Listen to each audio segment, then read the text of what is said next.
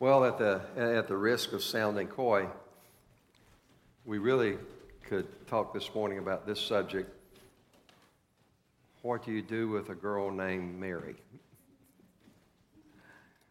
What do you do with this woman?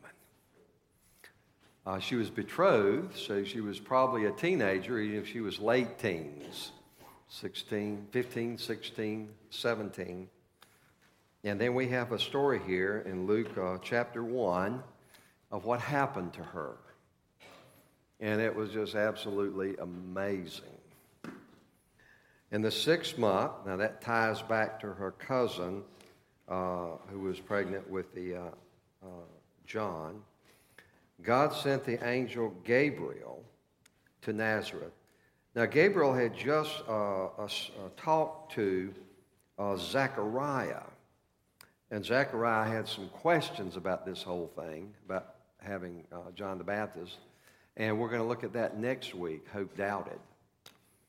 So Gabriel at that point in Luke 119 stood up straight, put his shoulders back, looked Zechariah in the eye and said, I am Gabriel. I stand in the presence of God. Well, that's a pretty strong pronouncement. This same Gabriel is appearing to this uh, teenage girl. She was a virgin, pledged to be married to a man named Joseph, a descendant of David. The virgin's name was Mary. And the angel went to her and said, Greetings, you are highly favored. The Lord is with you. And Mary was greatly troubled at his words and wondered what kind of greeting this might be. I stand in the presence of God. And now I'm saying that God is highly favoring you. Now, those things, the angel Gabriel and being highly favored by God, the first thing that goes through your mind, if you're still thinking and you're not frozen up, which I would be, no doubt, was what does this mean? This is a big deal. If I get back to my apartment after church today and there's a bunch of security SUVs and there's a big long limousine with a presidential crest on it, and there are two guards outside my door, and I walk in and someone presidential is sitting on my couch and say, Welcome, Jerry. You and me going to do big things together. I think I would say, Say what? uh, of course, with our, our, our, wonderful presidents, and all our presidents are wonderful because we elect them and they're our presidents, and so we follow them. But uh, you can't help but saying you don't know if that'd be a good invitation or not, you know. Um, Mary had that response. She said, I don't know if this is a good thing or not. But let's stop there. Greetings, you who are highly favored, the Lord is with you. Because before we talk about Mary and the fulfillment of joy, we've got to deal with Mary because we've got a little bit of a bump in the road here. And that's because some of you have uh, a Roman Catholic background or some of you are aware, that Mary is treated in a special way by the Roman Church. And words are used like immaculate conception, perpetual virginity, assumption into heaven, veneration, and prayer. And our problem as Protestants, as I said earlier with the Creed, is we don't find that in Scripture.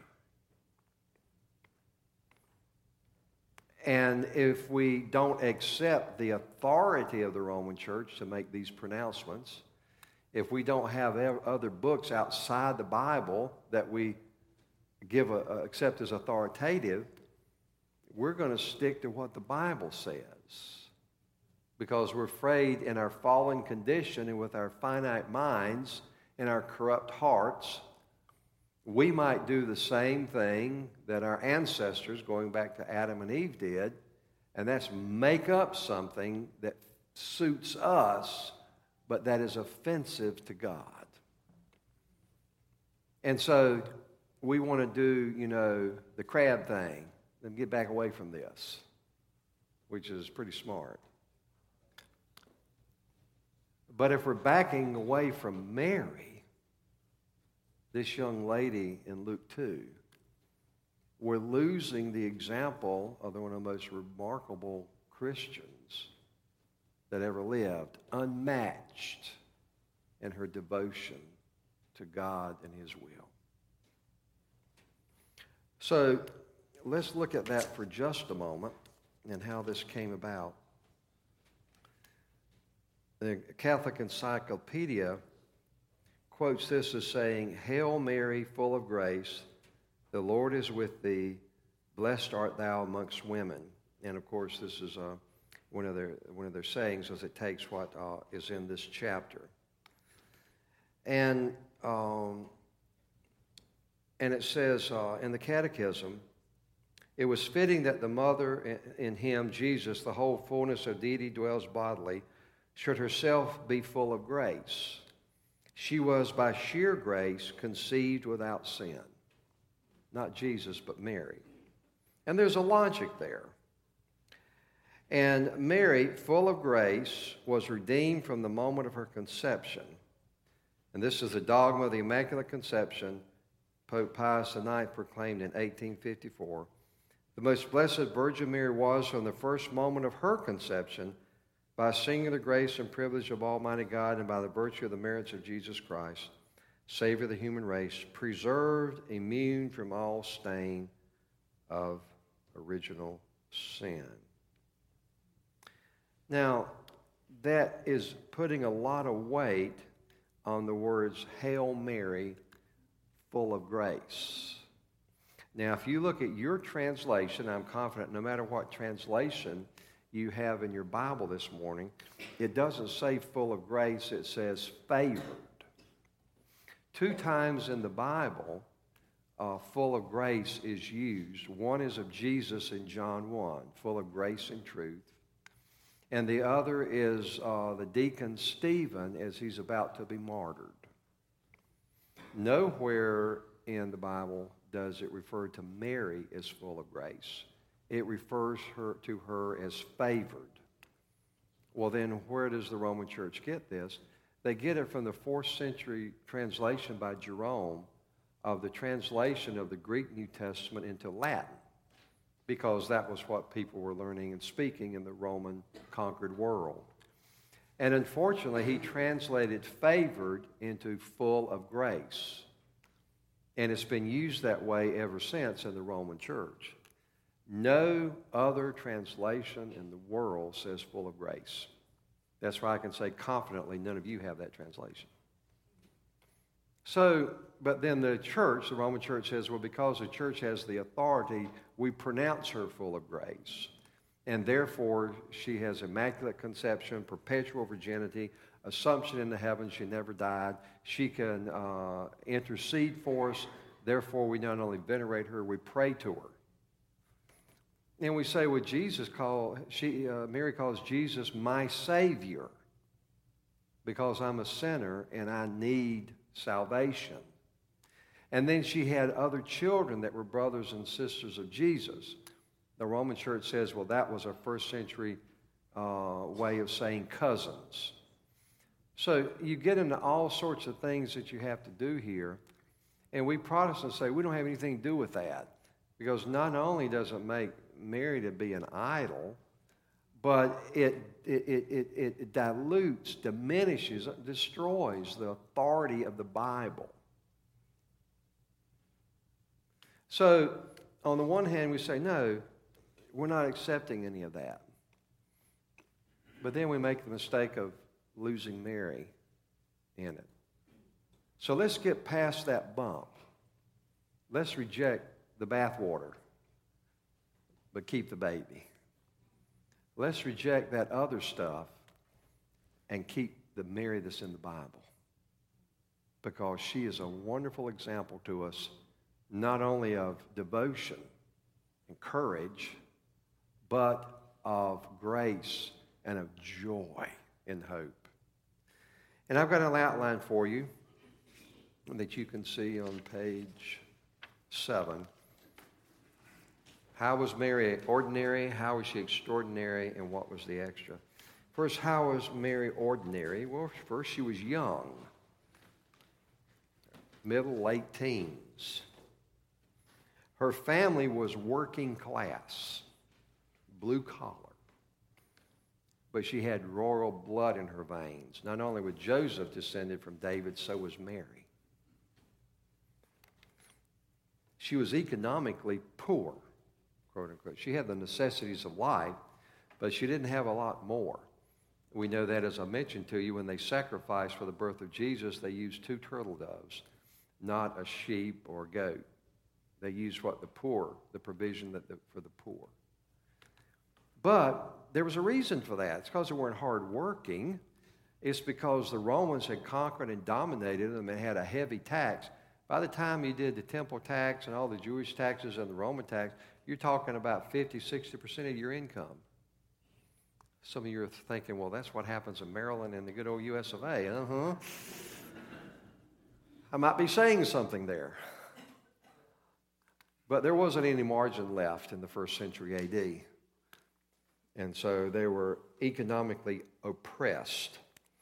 Uh, she was troubled. She had a normal human reaction. And she was a sinner in need of a Savior.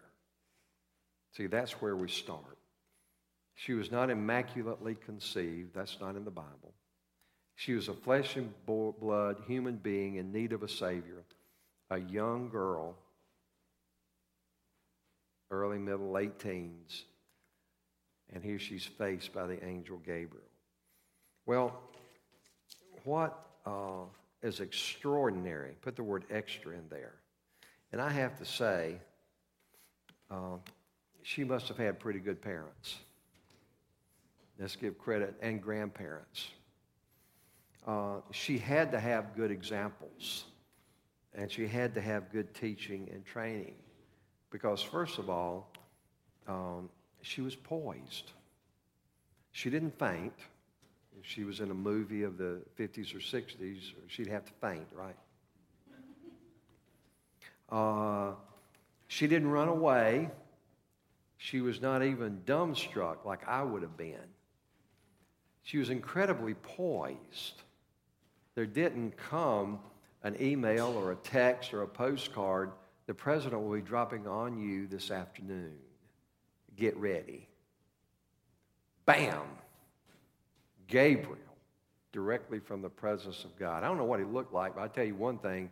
He was big, bold, bad, and he was probably shining so bright you could hardly look at him. And um, Maybe because she was a lady, she didn't take it that way, but that was scared to daylights out of me. Like, can I take this dude on? I don't know. she responded positively. I'm just amazed down here. The whole thing ends in verse 38 I am the Lord's servant. May it be to me as you have said. And I like the next line and the angel left her. Mission accomplished, job done. Because Mary, he, he, he didn't have to deal with the Zechariah, you know. She just had one question, and I like that part.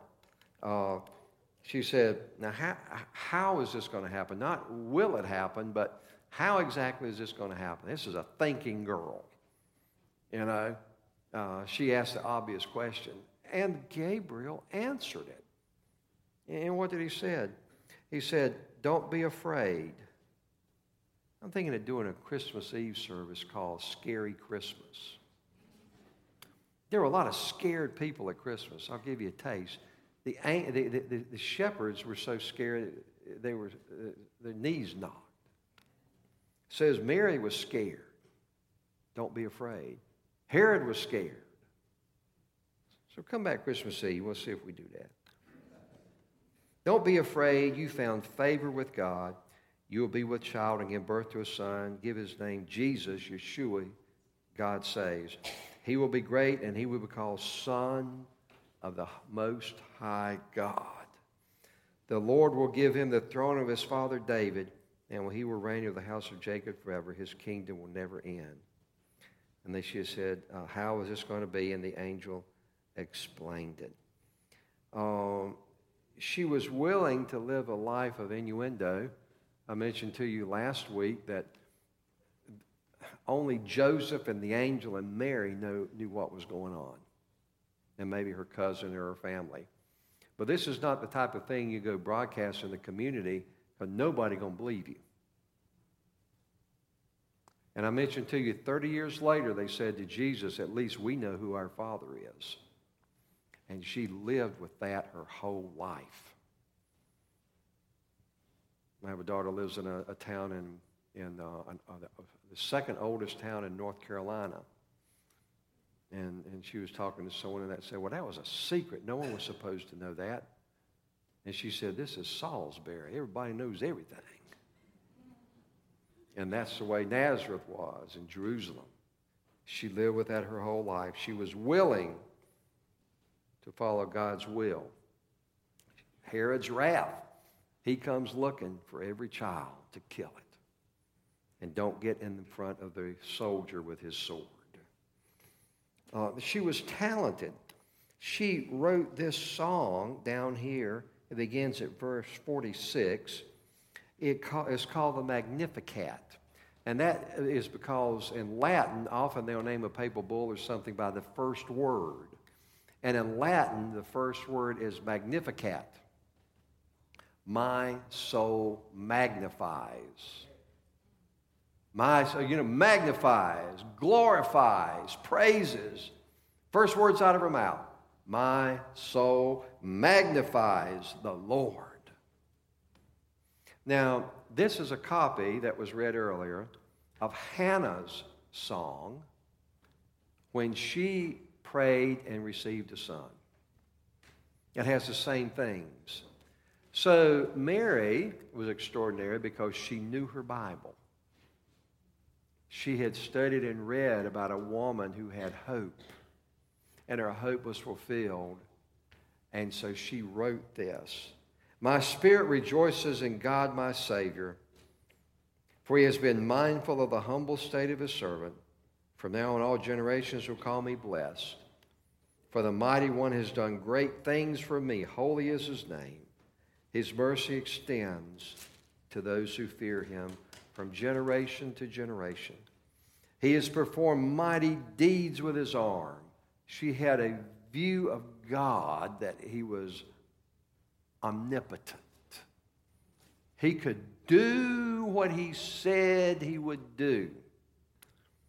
He has scattered those who are proud in their inmost thoughts. God has no use for the proud.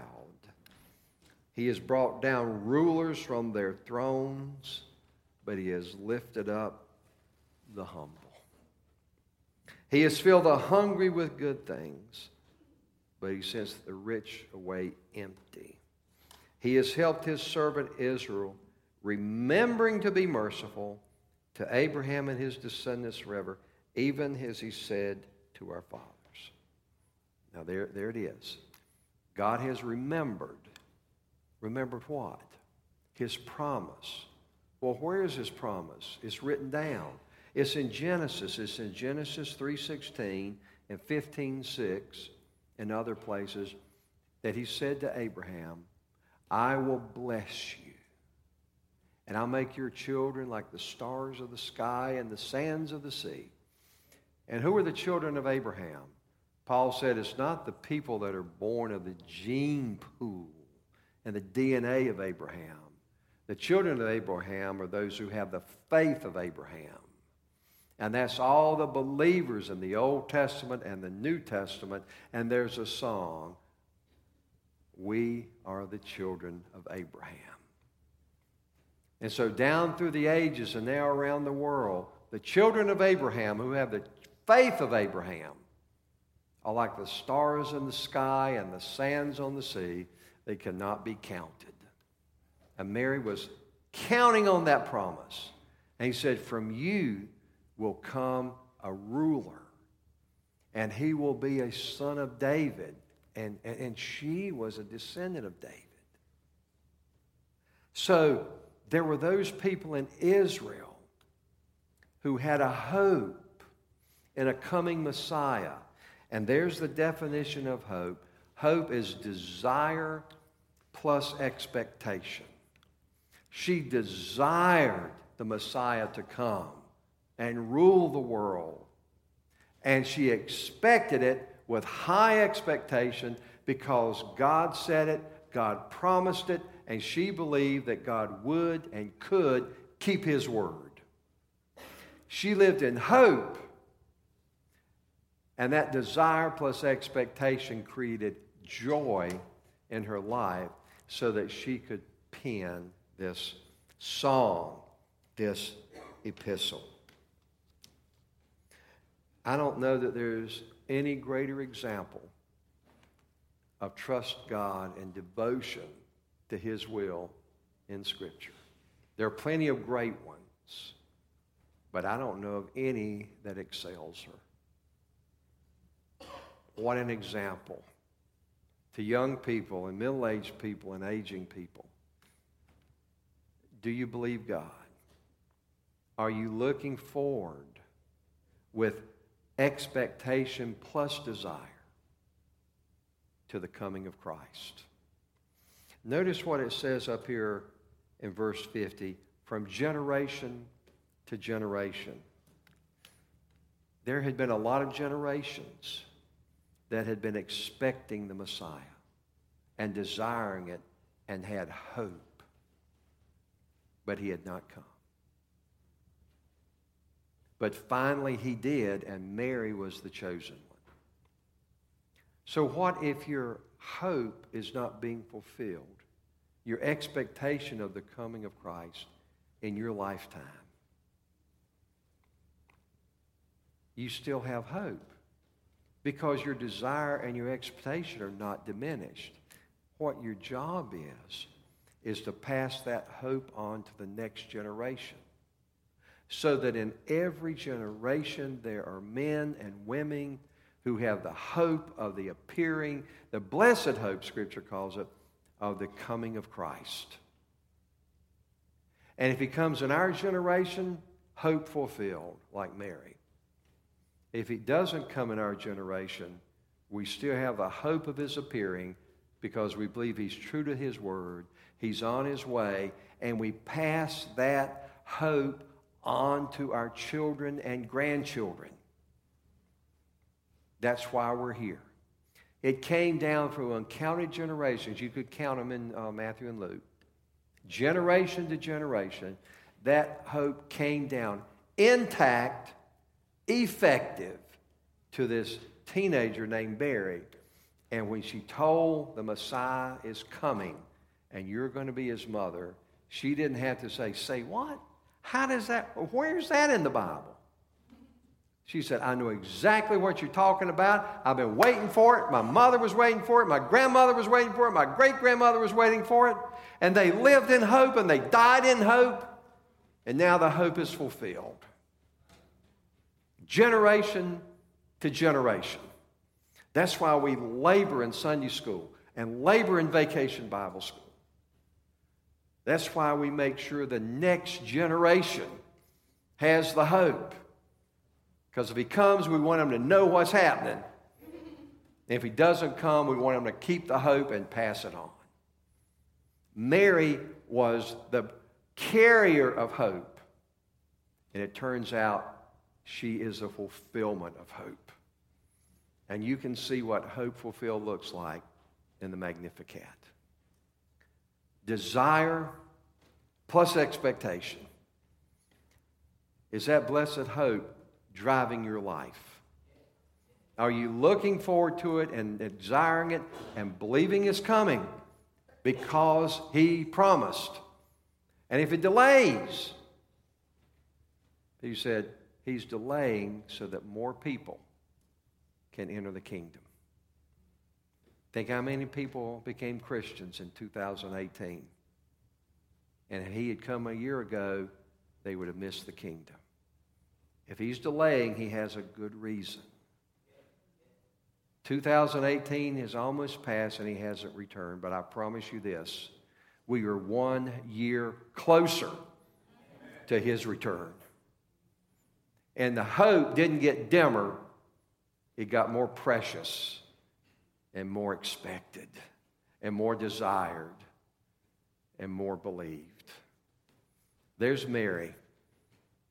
Mary, an amazing person. Our example of preparation, of desire, of expectation, of hope, and then fulfillment. Because if he came the first time to die, you know he's going to come the second time to rule. Ain't no doubt about it. Let's pray together. Lord Jesus, Christmas is about you. Thank you for the music and for the scriptures and for the creeds. Will you work in us desires plus expectation, a growing desire to see you return and rule, and a certain expectation and assurance, like Mary had, that you will do what you promised. And out of that, Father, will you give us joy? Joy in our King, who now rules in our hearts and in our churches, and one day rule our world. We ask that in Christ's name.